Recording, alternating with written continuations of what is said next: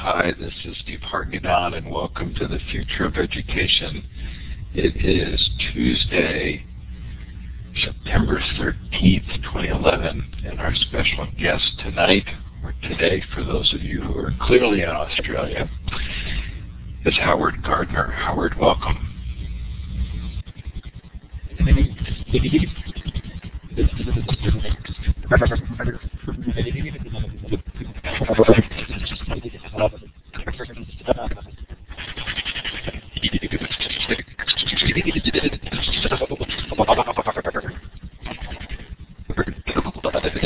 one.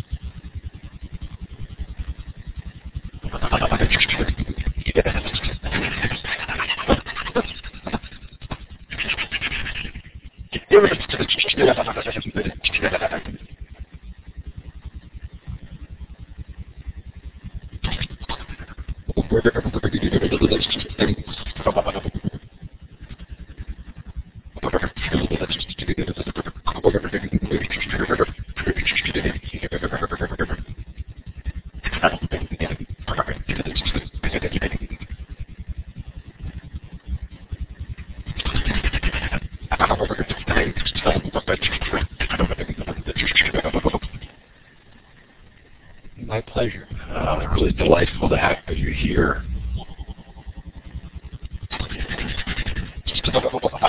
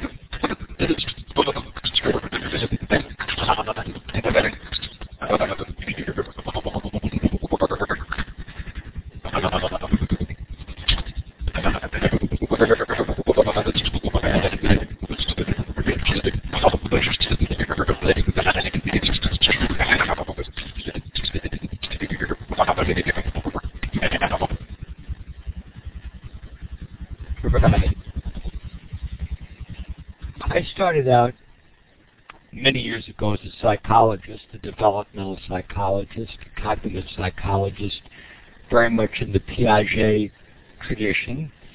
I carried out experiments and did observations trying to understand children's intellectual development. I also had a lot of interest in the arts. Um, that's been a through line throughout my career.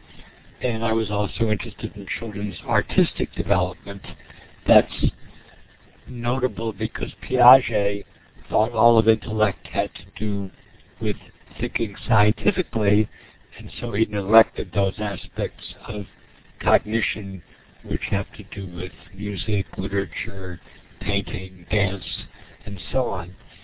Anyway, um, in the late 70s and early 80s, because of my own research in children and also on brain damaged adults, I became very suspicious of the notion that intellect was simply a single thing which could be summarized adequately by an IQ score.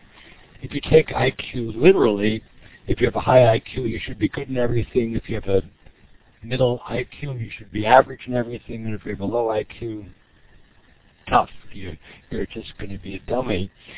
And my own research with children, looking at the arts as well as the sciences and other areas of cognition, and with brain damage patients because I was working at a hospital in an aphasia ward. All that research said to me, Howard, you have it, it, that can't be enough. The story has got to be more complicated. So, and this is probably the aspect of my work which is best known, I developed what's now called MI theory, the theory of multiple intelligences, and I made the claim that instead of there being a single intelligence, that we have a handful of intelligences. At the time I argued seven. I think the number is probably larger, but I'm actually less concerned with do I have the number absolutely right than do I have the pluralization of intelligences as a legitimate claim. And my work is well known. The work of Dan Goleman on emotional intelligence, social intelligence is, is better known, but the whole practice of pluralizing intelligence grew out of that early work. Full stop. Uh, I wrote that, Steve, as a psychologist, and I thought that my audience would be psychologists, but in fact, uh, many psychologists ignored it, and many psychologists were grumpy about it, and it's still quite controversial, controversial within psychology. But to my surprise and ultimate pleasure, the claim about different kinds of intelligence uh, really struck a, rec- a note of recognition with educators. Educators, different ages, different kinds of populations, first, of course, in America, but uh, eventually all over. And I found myself, uh, without having particularly intended to be so, to be very much the area of education. And I was smart enough not right away to say, well, here are the educational implications of MI theory, because I didn't know I wasn't primarily an educator. But over the next decade, and really over the next couple of decades, I became more interested in education, more knowledgeable about education, and you know, have more of a have more of a visibility in education probably than I do in other areas. Um, second full stop, as a psychologist and as a person trained in developmental psychology, I was very much influenced by Piaget, who was the great figure in the understanding of the human mind, just as Freud was the great figure in the understanding of personality and motivation. And you could say that most of personality and motivation psychology's reaction to to Freud, I think most of cognitive psychology is really a, a reaction to Piaget. Now we're finally getting to the book The Unschooled Mind. What I did in that book was to continue to think like a psychologist um, in the Piaget tradition, but make at the same time a move toward what are all the educational implications of that way of thinking. Because even though many people have used Piaget to talk about education, um, he really didn't have much to say about education. In fact, it was his peer, Vygotsky, who wrote much, much more about education.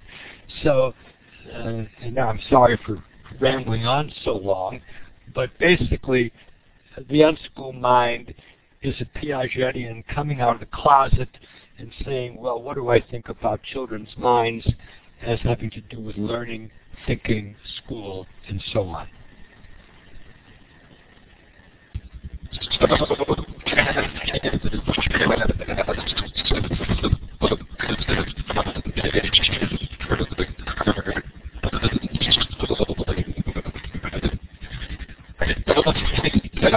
Gracias.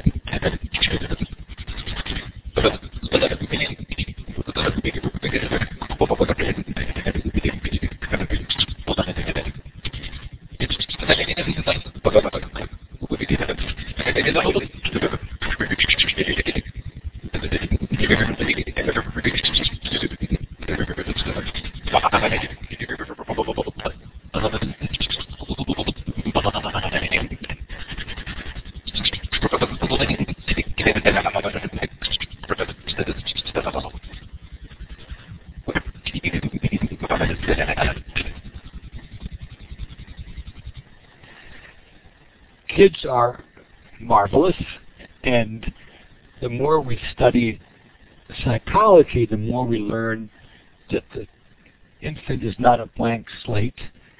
We're born equipped with many notions, and more importantly, we're primed to pick up information quickly and to do things with it. And many people, including me, and for that matter Piaget, have talked about the child as a, uh, a science a scientist in miniature. The child is trying to figure out the world just like scientists are. Scientists are trying to figure out the physical world, matter, energy, and so on, the biological world, species, uh, reproduction, and the psychological world, the world of thinking and so on. Well, so are so are kids, and the research which I surveyed in the book, which wasn't particularly my own, showed how in every sphere that scientists look, kids have developed their own theories. These theories are charming, they're quite wonderful to behold, and occasionally they're right on, but for the most part, uh, the theories do not hold any scientific water. And uh, in the book, I, I say that uh, that's because we only evolved as a species to be able to live long enough to reproduce. We didn't evolve as a species to have correct explanations of matter, phys- uh, gravity, uh, reproduction, and so on. And indeed, while humans have been evolving for two million years and civilizations have existed for 10,000 years, um, science is a modern Western phenomenon. Uh, that may sound a bit jingoistic, but I would defend the proposition that science was invented in Western Europe, um, Italy, France, England, Germany, they're roughly in the 16th and 17th century. Um, I'm going to make a political statement here. Uh, many of us know something about science. We're quite amused when, in the uh, television debate last uh, week, uh, Governor Rick Perry of Texas uh, used uh, Galileo as an example of why people should be skeptical about climate change. Anybody who knows the slightest thing about Galileo knows that this is completely an extraneous claim, which has nothing to do with Galileo or what he did. Um, and I was kind of amazed that the media didn't figure out this uh, misuse of Galileo right away. But then somebody with a sense of humor said to me, well, what Perry was showing that he knew was that he knew the name of the scientist, and perhaps for his audience that's all that they care about. But uh, Galileo was many people consider the first real scientist, and that's because he didn't just claim that if you have a heavy object in your hand and a light object in another hand, and you drop them at the same time, the heavier one will hit the ground more rapidly, which is a unschooled mind kind of view, but he actually went up to the Tower of Pisa and he dropped various uh, uh, objects of various mass and showed that acceleration operates uh, the same way, um, uh, independent of, of, of, mass.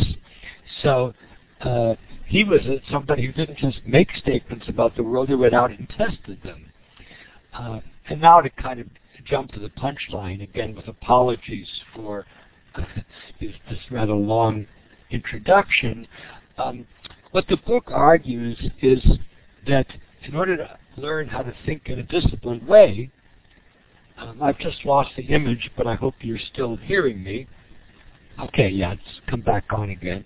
Um, to think scientifically, to think historically, to think mathematically, indeed to think artistically, are deeply unnatural acts. And uh, if we want people to be able to think in those disciplined ways, they need to be educated. Uh, nowadays, we'd say they have to go to school. I'm not going to argue today that school as we know it is the only way you can be educated, but it doesn't happen by chance. Um, and the book goes on to argue that we can't simply say, well, kids, your theory about uh, um, energy or about reproduction or about the solar system is wrong. Here's the right answer. Um, we really have to deconstruct those inappropriate, those inaccurate theories and help them construct uh, a better one. And here's a good point for an anecdote. Uh, when our son Benjamin was five years of age, um, I said to Benjamin, um, what's the shape of the earth? And he said, why, Dad, it's round. Uh, so I said to myself, good, you don't have a misconception. And I said, Benjamin, but tell me, where are you standing? And he said, that's easy. I'm on the flat part underneath. He had learned to spit back the answer the earth is round, or maybe even spherical, um, but he is the evidence of his eyes are that the world's flat. There are a few hills where he lives, but basically it's flat. So why should we possibly think the world is really round? That's just something you say to shut up your parents. And so many of the theories that kids put forth um, are based on their common sense, but actually once you become disciplined, you realize that it's common nonsense. It's what our senses tell us, but it's not absolutely accurate. And the smoking gun, and I go into great lengths about this in, in the book, is even kids, uh, even young people who've had a tremendous education in a discipline, science, history, math, economics, whatever, once you examine them outside of the classroom and you give them an example which they haven't run into before, not only do they not explain it correctly, they often give exactly the same answer as somebody who's never been to school. And that's why we talk about the power of the unschooled mind. To really undo the unschooled mind and to get to learn to think differently about things is damned hard, and all of us, no matter how expert we are, um, have a danger of regressing. And I would encourage listeners, I imagine everybody who's listening is an expert in something, whether it's a sport or a craft or teaching or your subject matter. Um, if you think about the most important ideas in that area or the most important skills in that area, they aren't things you can just say, oh, do this, or here's the answer, and people are there. If it was, you wouldn't have to be trained. You know, in fact, it's undoing a lot of the unschooled stuff, whether they're skills or ideas or theories or concepts, and then painfully constructing a better way of doing things. That's what education is about. So this is where Howard Gardner stopped being a psychologist writing for other psychologists and began to become a psychologist and thinker writing for a more general audience of parents, teachers, um, staff, administrators, and anybody really who's interested in how we learn. And now that uh, formal education is very much um, being challenged by the internet, by technology, by lifelong learning, by uh, education on campus, but also education at the workplace, apprenticeships, uh, lifelong learning, um, adult workshops, and so on, I would hope that some of my educational writing and the educational writing of other people, whether it's Vygotsky or Piaget or my friend Kieran Egan, wouldn't just be seen, oh, that's something that K to 12 teachers are interested in, but nobody else would care about, but rather than something everybody interested in learning should care about. I teach at the Harvard Graduate School of Education. People like that name. But I said to the dean the other day, not entirely in jest, we should call ourselves the Harvard School of Lifelong Learning. Because that's where I think we are in the 21st century. Not just school, not just K to 12, but learning throughout life, which means dealing with the misconceptions, the misunderstandings, the theories which can be present if you're 5 or 50 or 500.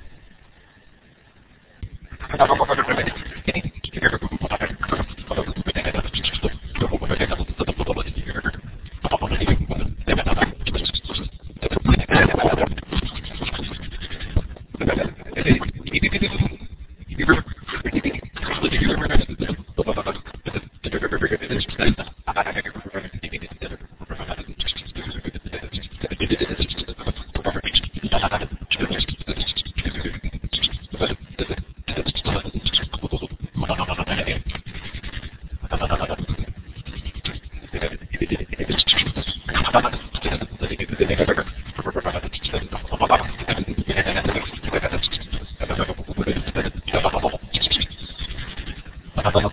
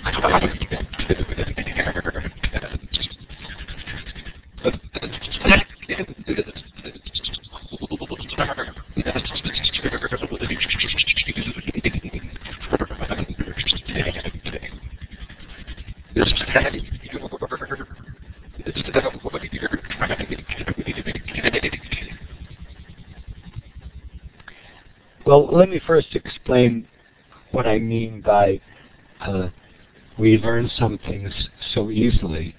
Uh, every two-year-old who is not grossly impaired learns to speak not only his or her language, but if this child is in a bilingual or trilingual environment, will learn those those languages quite easily. And Noam Chomsky is the great linguist of our time, and he tried 50 years ago to explain just what it is that human beings have and enable us to learn language so readily. And even though there are now thousands of people working on that topic, uh, we still don't have a good answer. Even though if you if you go out and get a child and you put him in China and you speak English and you have a French uh, governess, that child by the age of three or four will go quite readily from one language to the other. So that's what I meant by there's things that we can do quite readily uh, when uh, when we're young. Um, the uh, I would say, Steve, that you're correct that much of contemporary education, both in the United States and in most other countries, is really oriented more toward facts and toward definitions and things you can spit back uh, rather readily as opposed to understanding, which is much more complicated. Um, but I think the bad news is even when you shoot for understanding, it's uh, it's not easy to get. And I'll tell a story in myself. After I developed these ideas, and am I now more audible? Can you hear me okay?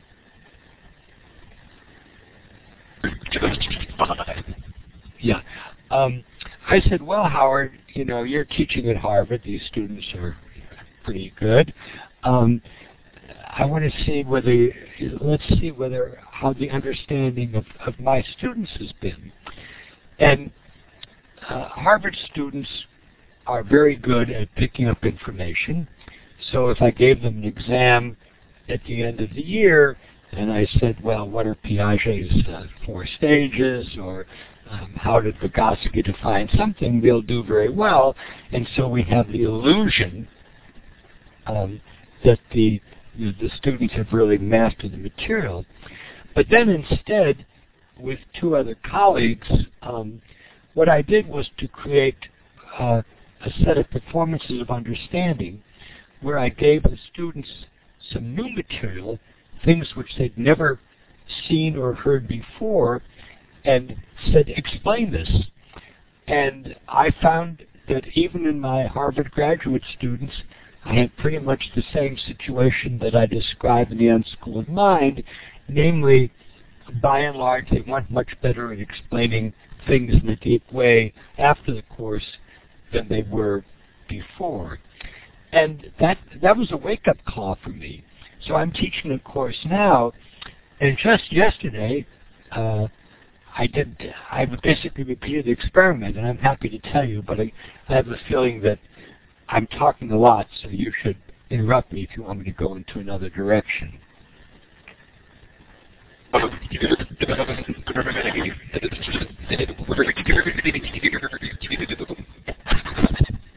so then let me say what I happened in cl- did in class yesterday. This is the second class, and after you know, we did some housekeeping, um, I handed out a piece of paper to all the students. They didn't get the same piece of paper, but they didn't know it, and they were given um, a dilemma. This was an ethical dilemma because the course is about ethics, and they were asked to do two things. Number one, to talk about how the protagonist in that in that ethical dilemma thought about his his situation. And number two, um, they were asked, how would you, as an analyst, describe that situation?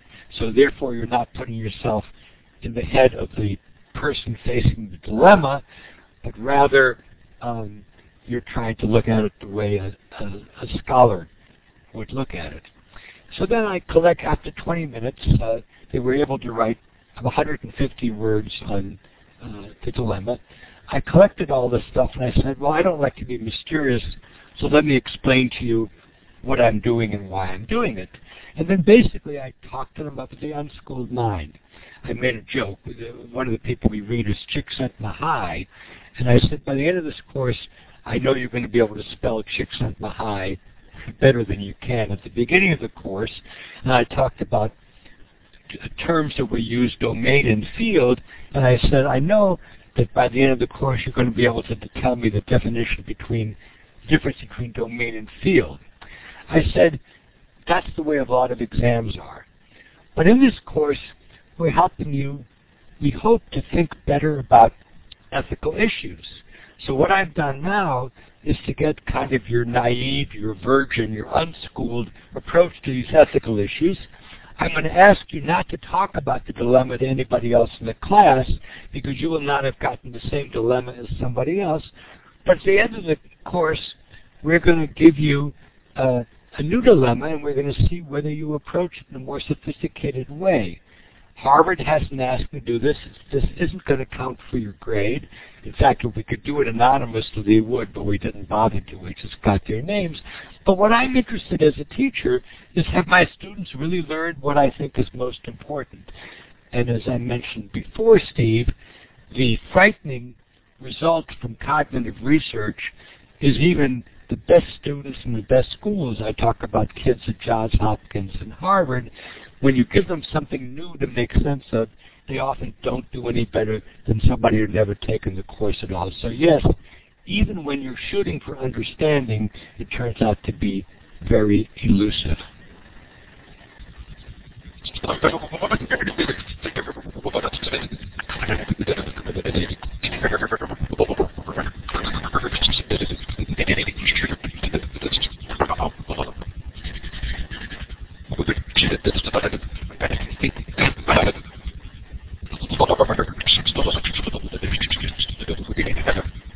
troublesome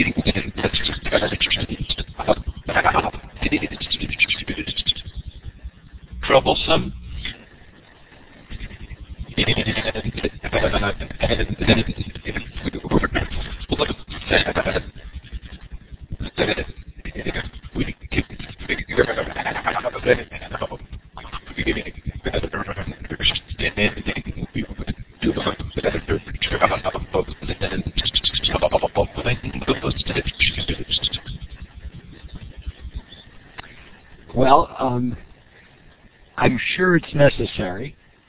I'm less sure that it's sufficient.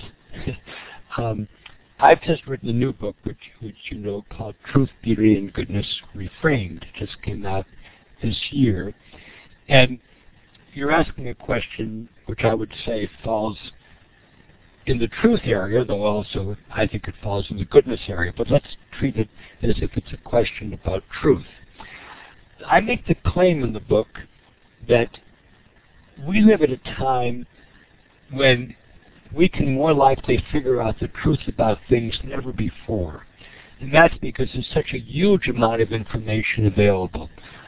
Um, however, there are two challenges. One is to sift through the information so we know what to pay attention to and what to ignore, and that's a challenge. But the other one, and this gets directly to the question you're asking, is can we understand the method which underlies the claims and the stories that we read about? Uh, let's take uh, a blog and compare it to a New York Times article. Occasionally a blog will have it right and a New York Times article will have it wrong, but by and large, most bloggers just say what they think without having done any original research let alone having done investigation the way a reporter does. On the other hand, if you read it in the New York Times, you can be relatively sure that somebody's made the best effort to figure out what's going on. And when he or she is wrong, the New York Times will print uh, a correction. Now, people who are listening are saying, well, what about weapons of mass destruction? The New York Times got it wrong there. But boy, was there a lot of um, breastfeeding and soul searching and so on. So to, to get back to your question, um, if we understand the methods behind assertions, then we can really evaluate how legitimate and how valid they are. But that takes a lot of work, and the reason I said that may be necessary but not sufficient, people may still have very selfish reasons for wanting to hold on to an erroneous theory. Uh, I mean, I think many wealthy people living uh, on Wall Street now, uh, let's say, know that uh, you know the truth about evolution or about climate change, but they're willing to bite their tongue because uh, they don't want to have any new taxes, and so they want to they're going to want to vote for people and people voted for who uh, not only don't want to raise taxes, but who played audiences about the you know the uh, the weakness of science. Uh, a fascinating finding I I read recently, and we were actually talking about this today um, with the press, is that uh, most Americans trust scientists on climate change less than they trust meteorologists. Now that's bizarre. A meteorologist, uh, uh, I'm, I'm sorry, a weatherman, a weatherman, and I don't mean a meteorologist, I mean a weatherman on TV who's often called a meteorologist. But those people don't do any kind of original research. They don't have any sense of control conditions. They don't know how to look at data over thousands of years. But um, because uh, Willard Scott's friendly and looks good, people believe that more. And so, uh, even when people should know better, they often don't. And that's why the issue to get people really to understand the complex issues that you talk about, and then to uh, to go with the evidence rather than what their prejudices pushes. That's a that's a very very big question. Nonetheless, it's the question I'm most interested in, and I imagine it's the question you're most interested in, otherwise you wouldn't have asked it. Great question.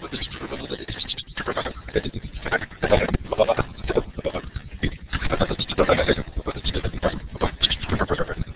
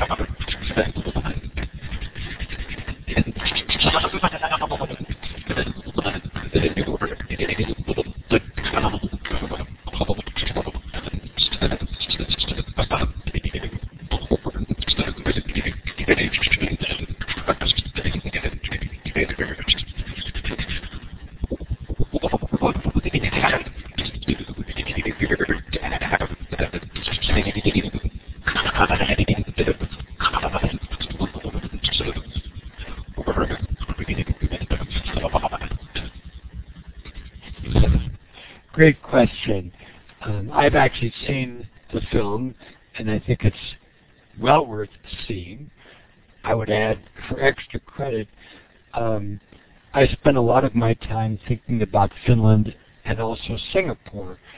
They're two countries which couldn't be more different from one another in polity and, and, and, in, in the way that they are governed, and yet you know they have schools which seem to produce more understanding and more educated people than than we do in this country. Um, I think America makes a huge mistake in its belief in an exceptionalism, namely that there aren't things that we can learn from other places. So very consistent with what you've said, I think we need to study systems like that very carefully and try to learn from them. I happened to go back to back to those two countries last year, and I had a theory about four reasons in which I thought they would be different from the United States. And I'll see if I can remember them. They were all correct. But there was a fifth one which I hadn't thought about, and that one I do know, and that I want to share with uh, the people who are listening. I said, well, first of all, they're pretty small, which is true, the countries. Um, they're pretty homogeneous, which we are not. Um, third of all, um, parents are quite involved in education, and all parents want their children to um, be educated. But I'm about halfway through Battle Hymn of the Tiger Mother, and boy, what it means to spend 10 hours a day with your kids playing an instrument. It's not what most Americans' parents think is being involved. It's saying, do your homework. Uh, and the fourth thing, which everybody would know, is that is the teachers are treated as professionals. They are professionals. They're well trained. There's a lifelong course. They get paid reasonable sums of money. So all those four things I knew before um, coming there. The thing which I learned by being back to back in those countries is that they're much flatter. And by that I don't mean my son Benjamin, who said the world is flat. What I meant is, of course, there are wealthier people and poor people, but it's not particularly apparent in the schools. Um, you have good teachers sort of across the board, and the differences in, in, in social class and income not only are less, but they're minimized. Everybody listening to this, if they're in the United States, knows that if you know the person's zip code, uh, you can make many, many guesses about the quality of education. And while there are exceptions both ways, there are wealthy areas where the schools aren't very good, and there are pockets of, of impoverished areas where the schools are very good. By and large, the correlation between zip code and, and student performance in any measure is is very high. So the big thing, which almost nobody wants to bite, though I'm, I think Obama did before he ran for president, is we need to get rid of the huge inequities in this country.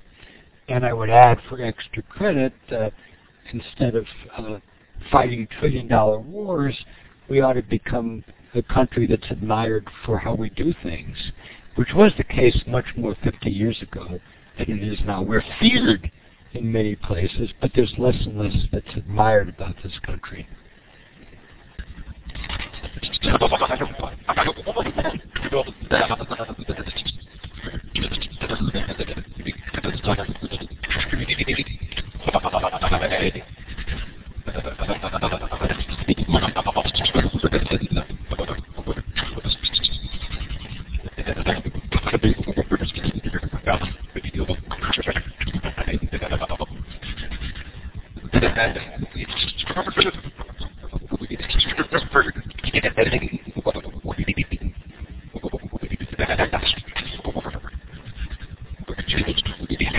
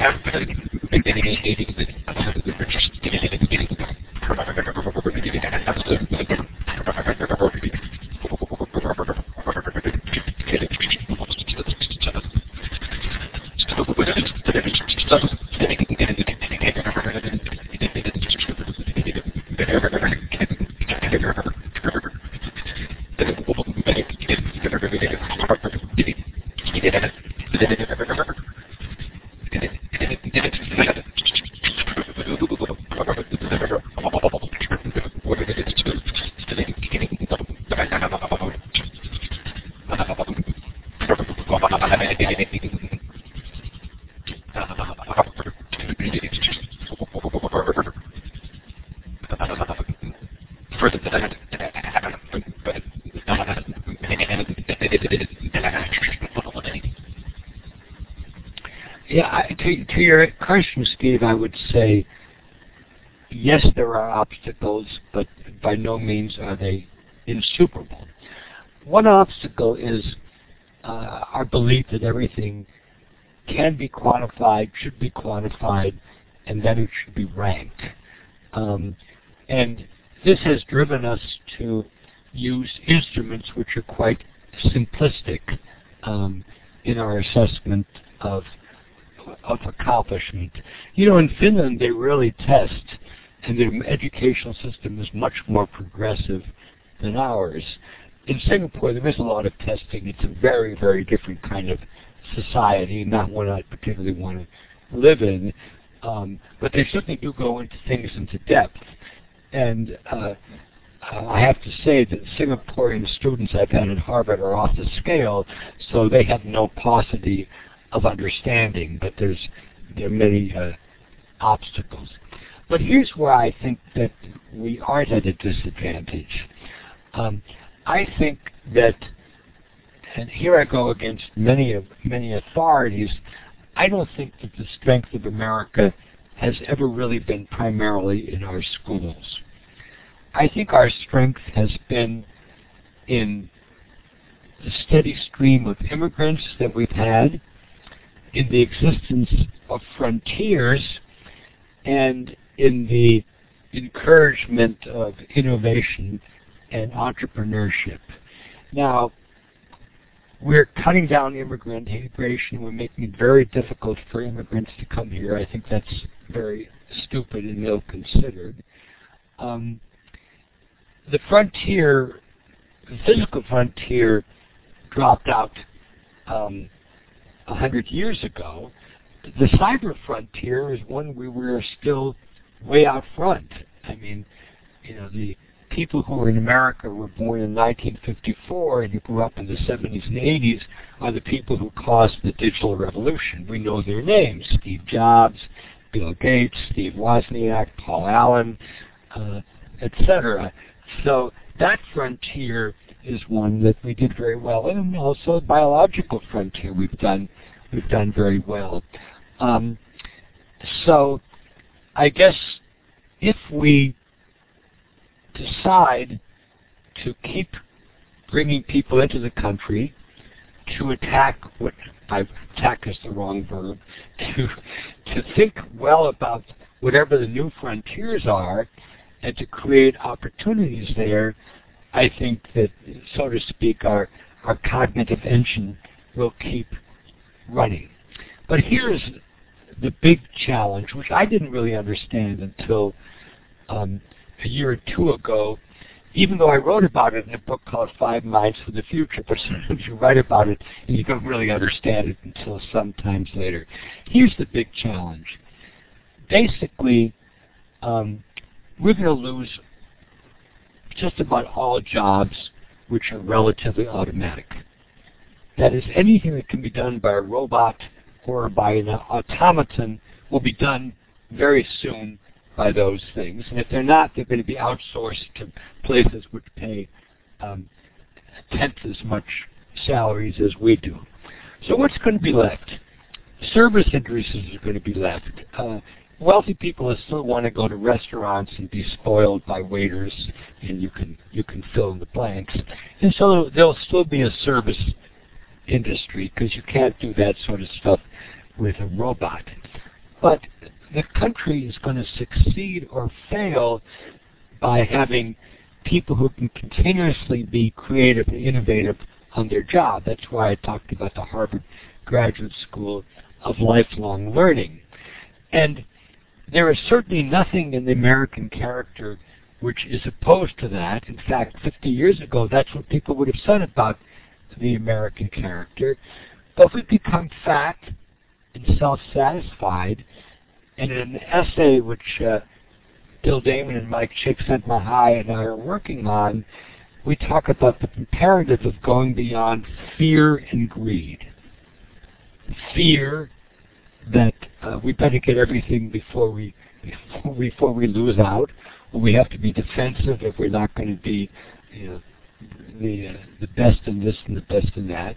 Or greed, we want it all for ourselves and we don't want to share it. And 50 years ago, as a young American, I would never have characterized our society as one that's pervaded by fear and greed. But I do think, alas, it is a good characterization of much of America now, so much so that when a young colleague of mine who is Finnish, and who actually took me to Finland last year, wrote to me from Moscow, where she lived for the five years. She said, your essay on Beyond Fear and Greed reminded me of Russia. That was terrifying because you know, we spend my youth trying to be different from Russia and the Soviet Union, and to think in a sense that fear and greed, which is so big now in, uh, in uh, Russia, is also a description of much of America, is very, very frightening. So I've gone on at length, but I think the only obstacle for understanding is our worship of rather simplistic assessment instruments. But if we went back to things about America which have a longer uh, shadow, immigration, entrepreneurship, um, looking for new frontiers, I think we could do quite well. And you know that is part of what you know the the better angels on both sides of the political spectrum are calling for, but it's being drowned by the kind of noise that you talked about earlier.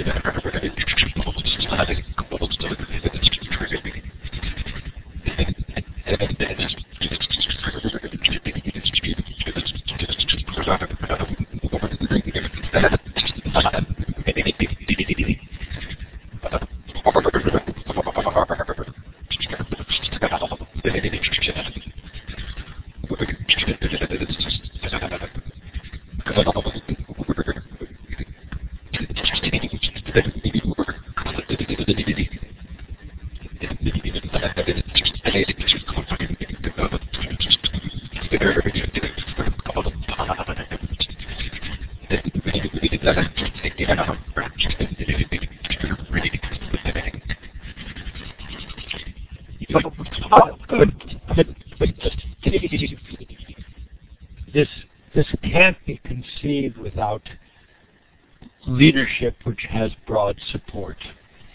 Uh, and uh, that's what you know. Somebody tries to lead, and then the opposition just congeals against them. And uh, you know, the people who we look up to, Lincoln, Roosevelt, Washington. I've just read the Chernow um, biography of of Washington. They all had oppositions, but enough people joined into their cause that they were able to uh, basically confront that opposition, and I don't see that happening today.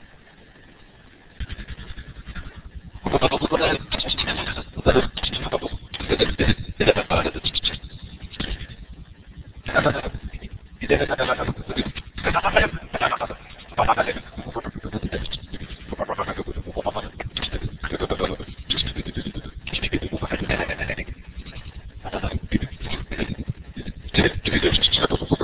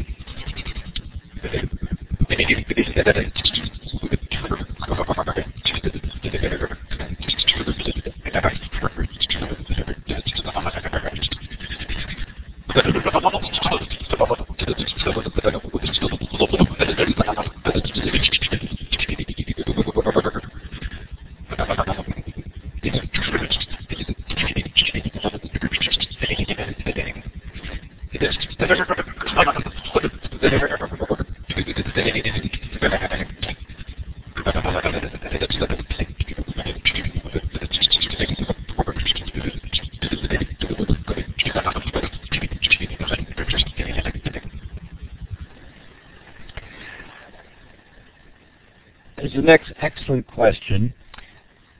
The way I think about this is that students who go to the better schools in those countries, and I think it's true about you know the better schools in the United States as well, um, get deeply enough into topics that when you're given something new to take a look at, which is the acid test for understanding, they at least have a sense of how to go about um, attacking these these questions.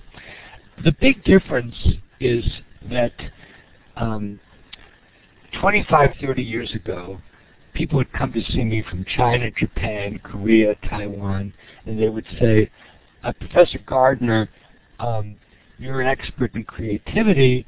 Um, please tell us the 43 steps to become creative in order. And then they would get out their pencil.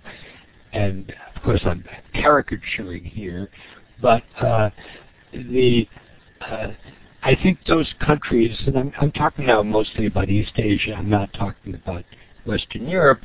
Were terrific in getting deep mastery of um, traditional subject matter, but not being able to go beyond that to actually, as we put it, find new questions and new problems, not just answer ones which have already existed.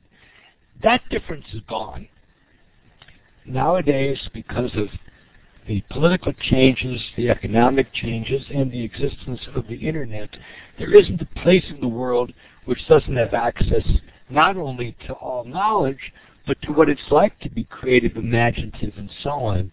So that edge which we may have had 50 years ago, we call the Galilean edge or the Socratic edge, is gone.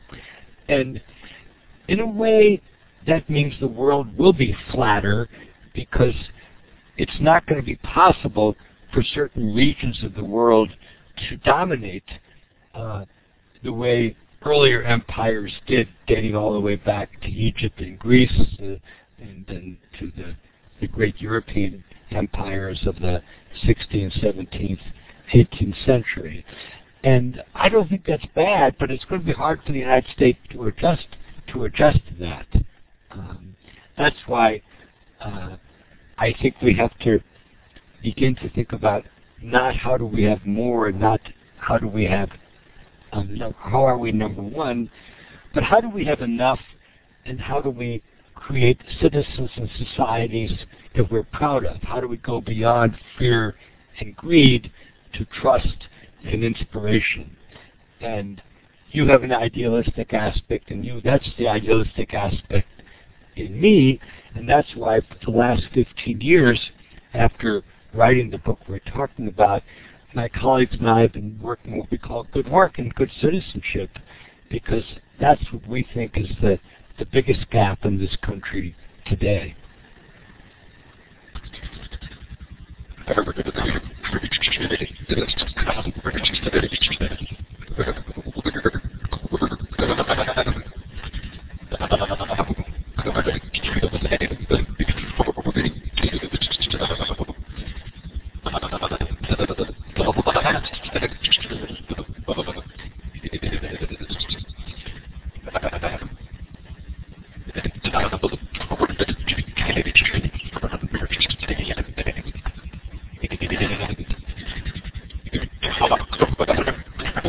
think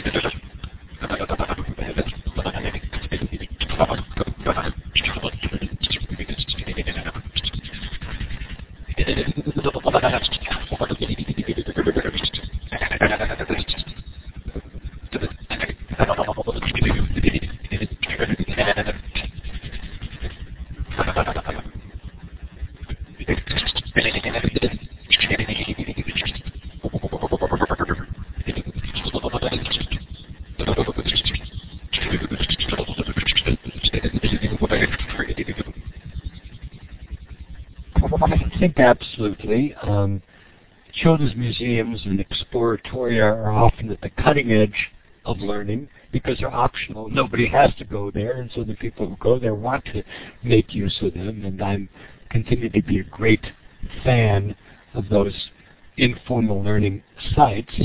Um, and the, you know, I'm critical in many ways of the digital media, but they have been incredible for giving opportunities to people all over the world to pursue their something something they're interested in, even if nobody else in their town is. I mean, until 25 years ago, unless you were wealthy, if you were interested in some obscure form of caricature or some obscure scientific issue or some obscure mathematical area, there was nobody around. You were sunk. Um, now, um, for the 10% of youth who don't just use social networks or don't just kind of mess around, but are actually geek out, that's the phrase that's used, there's incredible opportunities to learn. And just like the old joke on the internet, nobody knows that I'm a dog. If you're a mentor in the internet for, let's say, learning Japanese anime or playing chess or Go, uh, nobody knows if you're 15 or 40. It doesn't matter if you can be a, be a master or a mentor there. So that's an, incredible opportunity. It is also, speaking frankly, a real threat to organized education. Uh, many people who are listening will know about the Khan Academy, developed some years ago, which are these short lessons on uh, scientific and, and, disciplinary topics. And uh, the other day, a fan of the Khan Academy showed me, number one, that there are 72 million people who visited it, or 72 million hits. And number two, the kid says, I learned more from this Khan lesson um, in 20 minutes than I have from my teacher all year. Now, that's an awful thing to say. It may not even be true, but uh, that's you know that that's the challenge to traditional education posed by the opportunities available on the web.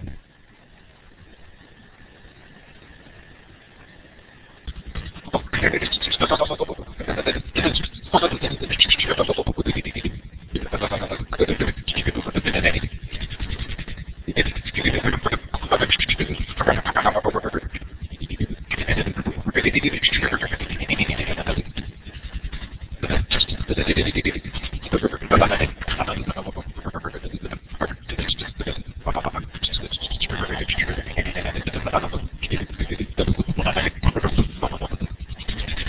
Sure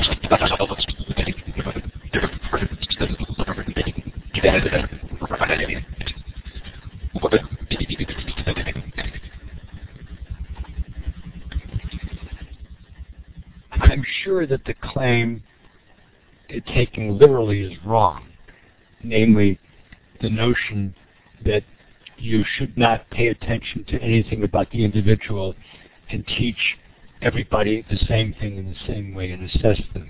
I don't have to do any experiments to know that that's wrong. However, um, I don't know the particular article, but I certainly know the argument. Um, it is the case that people who propose the notion of learning styles have not done the kind of systematic research which would convince a skeptic that they've got the analysis right. And I should say I'm kind of relieved that people haven't mushed together multiple intelligences with learning styles because I've spent 30 years saying they're very different kinds of concepts. Nonetheless, if you said to me, Howard, have you done a knockout argument to show that in multiple intelligences education is better than some other one, um, I would not be able to give you a, an unalloyed yes. I'll tell a brief anecdote here, make it very brief. Ten years ago, I got a phone call from the BBC. They said test scores are going up in England, and the, and the Minister of Schools, David Miliband, says it's because of multiple intelligence. Will you appear on the BBC? So I went to the web and I looked it up, and I said, okay. And then I went on the radio and I said, if test scores in England go up because of multiple intelligences, I'm quite willing to take credit, but if they go down, I'm not going to take the blame. And that's because these things are so complicated; they're very difficult. They're very difficult to um, to assess. So, that's more complicated than you probably wanted, but it's it is an effort to tell you how I feel about that that line of work.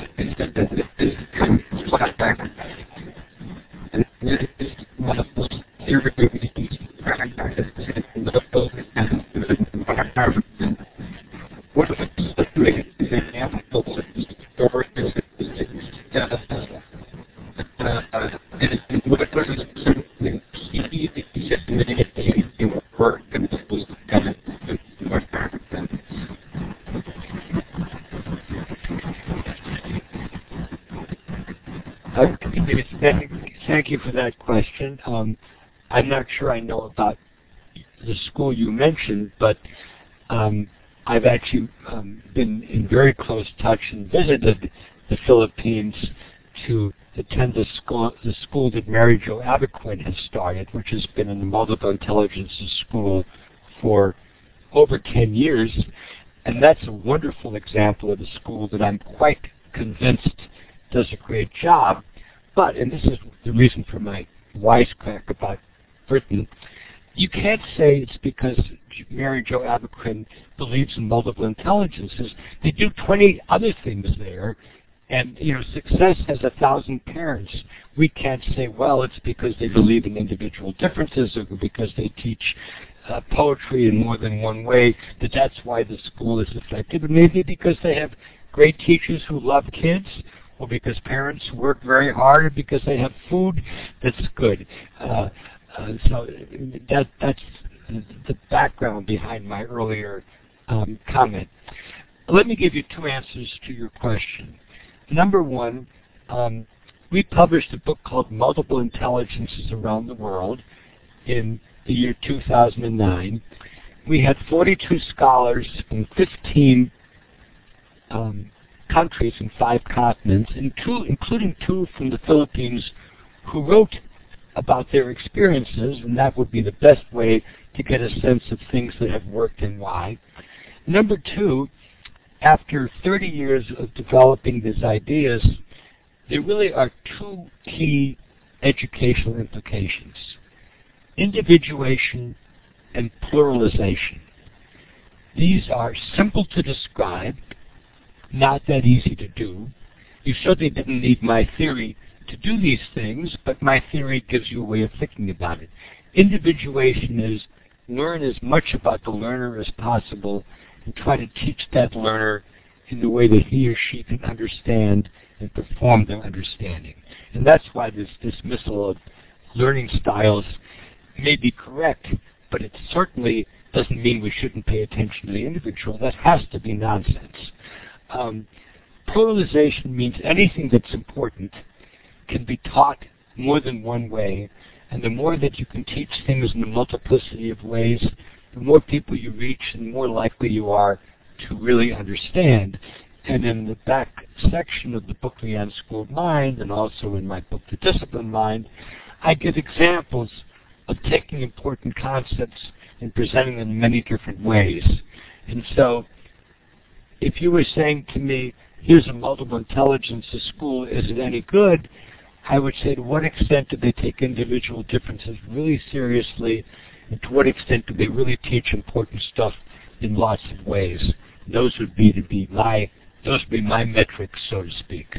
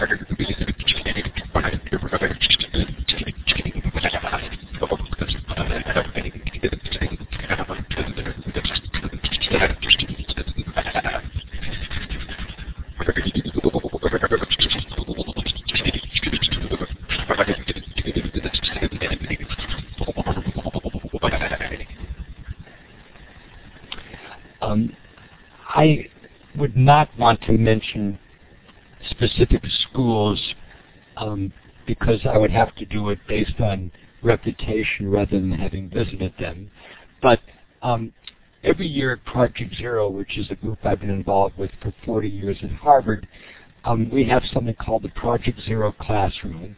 People come from 20 or 30 countries. Um, they come from uh, 20 or 30 states, and we have 90 faculty there. And the faculty at the Project Zero Classroom are people who really walk the talk. They do teaching for understanding. They do workshops on it. Um, we have a uh, at, at, at, our school we have a, a, a web teaching called um, WIDE W-I-D-E, and there you can work with master teachers on teaching for understanding, which would include the kind of scientific and mathematical Christopher and Connors are talking about. So, so those are the sources that I would recommend to you, but I'm not going to mention the specific schools um, because I, I just don't feel that I have the authority to do that.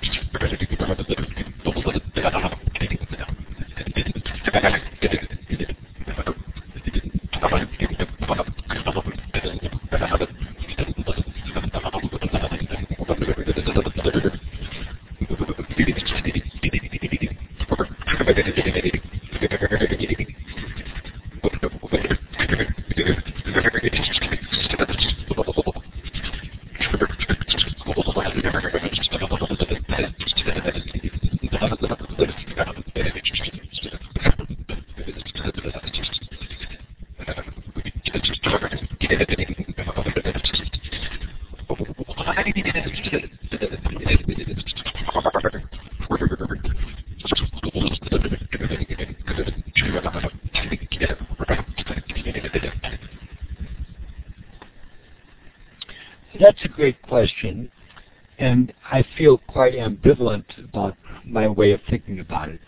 So I'll at least share my ambivalence with you. In my world, there wouldn't be words like scale up or replication. Rather, people would do stunning things and people would come to see what they do and want to try to recreate it, at which point we would then try to help them. And I have the perfect example of that. Those are the preschools in Reggio Emilia, northern Italy, which I've been visiting for over 30 years. I just wrote to them today to arrange my trip this year. They have no interest in proselytizing whatsoever. They make it very difficult to visit. But all over the world, when people go to those schools, they're so inspired that they try to do Reggio. And anybody listening to this program who uh, is in early education would know about the Reggio school. So that's my preferred way. But life is short, and um, so I guess the the ambivalence is uh, I'm not particularly a uh, an admirer of many of the things that the KIPP schools do. Knowledge is power, but they know what they're doing. Um, and you know, if you've got the resources to bring a KIPP KIPP's team there and set it up, I think you'll get some you'll get some positive results. Um, and uh, I have said, and I think I actually said it in the Unschooled Mind, I would rather send my kids, and I've got four of them, and I'm working in grandchildren now. I would rather send my kids to a school where I don't know the don't like the philosophy, but the teachers know what they're doing and trying to achieve them, and here you can read KIPP's or Singapore, than a school where people have a multiple intelligence philosophy or some other progressive philosophy that I'm more in sympathy with, but they don't know what they're doing and they're working at cross purposes. So I guess ideally, in my world, people would do great things and other people would want to get on the bandwagon and figure out how to do it, but we don't live in a perfect world. And if and if there's a model which is effective somewhere, like KIPP's, I think people should try, you know, if they buy the model, they should try to learn from the model and and and get help. Um, the, the, the answer to the, to the question, in a sense, is Americans prefer to do things their own way. And that's been good historically, but it's probably a luxury that we can't afford anymore when it comes to education. The real tragedy, Steve, is I live in Massachusetts, which is considered the most effective state. We have the best exams, and the new Common Core is really based upon Massachusetts. We don't have to change it. But what the country now wants to do is become like Massachusetts, but fund like Mississippi. That's the real tragedy.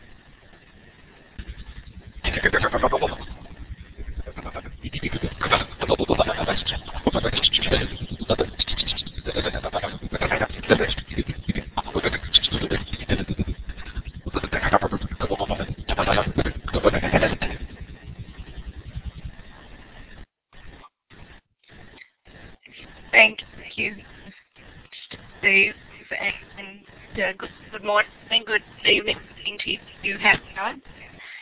I hope you can hear my question. I'm also going to um, replace it into the text for you. Uh, you probably answered a lot of it already, but I was just interested to know through your research. What you think about the, the ways in which culture in particular countries is either constrain or liberate their ability to change and in particular you know, uh, educating for understanding rather than, than teaching for a test. And so I'm wondering what you have in mind about um, different cultures and how they go towards making that possible or making it impossible? It's a great question. I'm sure culture is extremely important. Um, my book on multiple intelligences uh, was written by an American who's not uh, that learned about other cultures, but I think I was the first person to write about intelligence that actually did try to understand what was valued in other cultures and why. And you probably know that's how I begin my book, Frames of Mind. So I think cultures are tremendously important, um, and they are initially going to be more or less open to my various ideas. Um, but probably the most important thing is whether the cultures are willing to change, which is itself a feature of culture. We distinguish between hot and cool cultures. Um, let's take um, Germany and Japan. They were completely defeated in the Second World War. They were decimated. Um, nobody at that time would have predicted that by the 1970s and 1980s they were the countries that people were looking up to. And even though Japan is in a funk, it's still a very well-functioning society, and I'm amazed at how they were able to deal with the, the tsunami. Um, so, short answer to your question, Carol, is where cultures are is very important, but the willingness of the culture to change is of the essence. And part of my critique of the United States now is too many people don't want to change. They want to go back to a mythical period which never existed. And so we need to be able to change in terms of the 21st century. You sound like you're from down under. Is that right?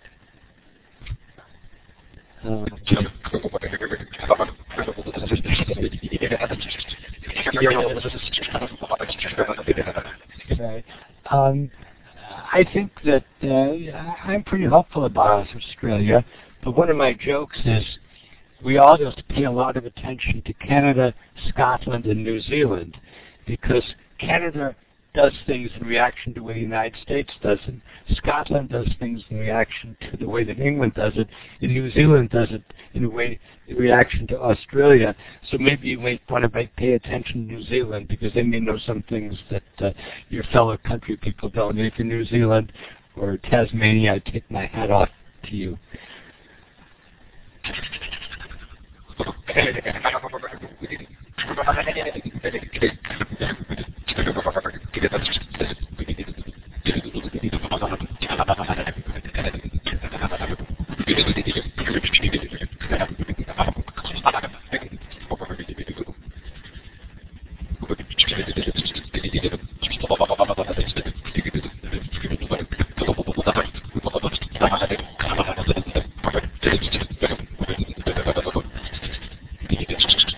bubble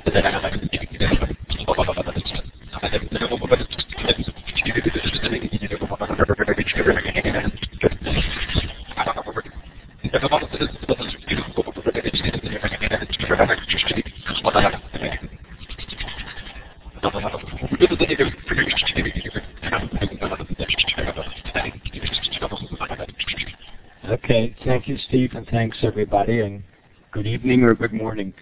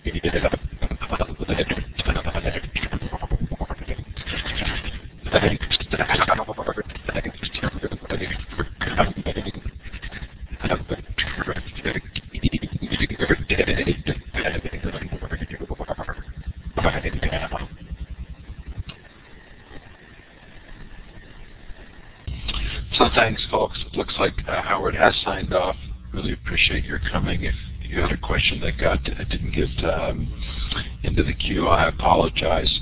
Um, but it is 9 o'clock uh, his time, and I wanted to make sure that we let him go on time. Sure appreciate your coming. Sure appreciate the great conversation in the chat. And uh, look forward to future interviews. Take care and bye.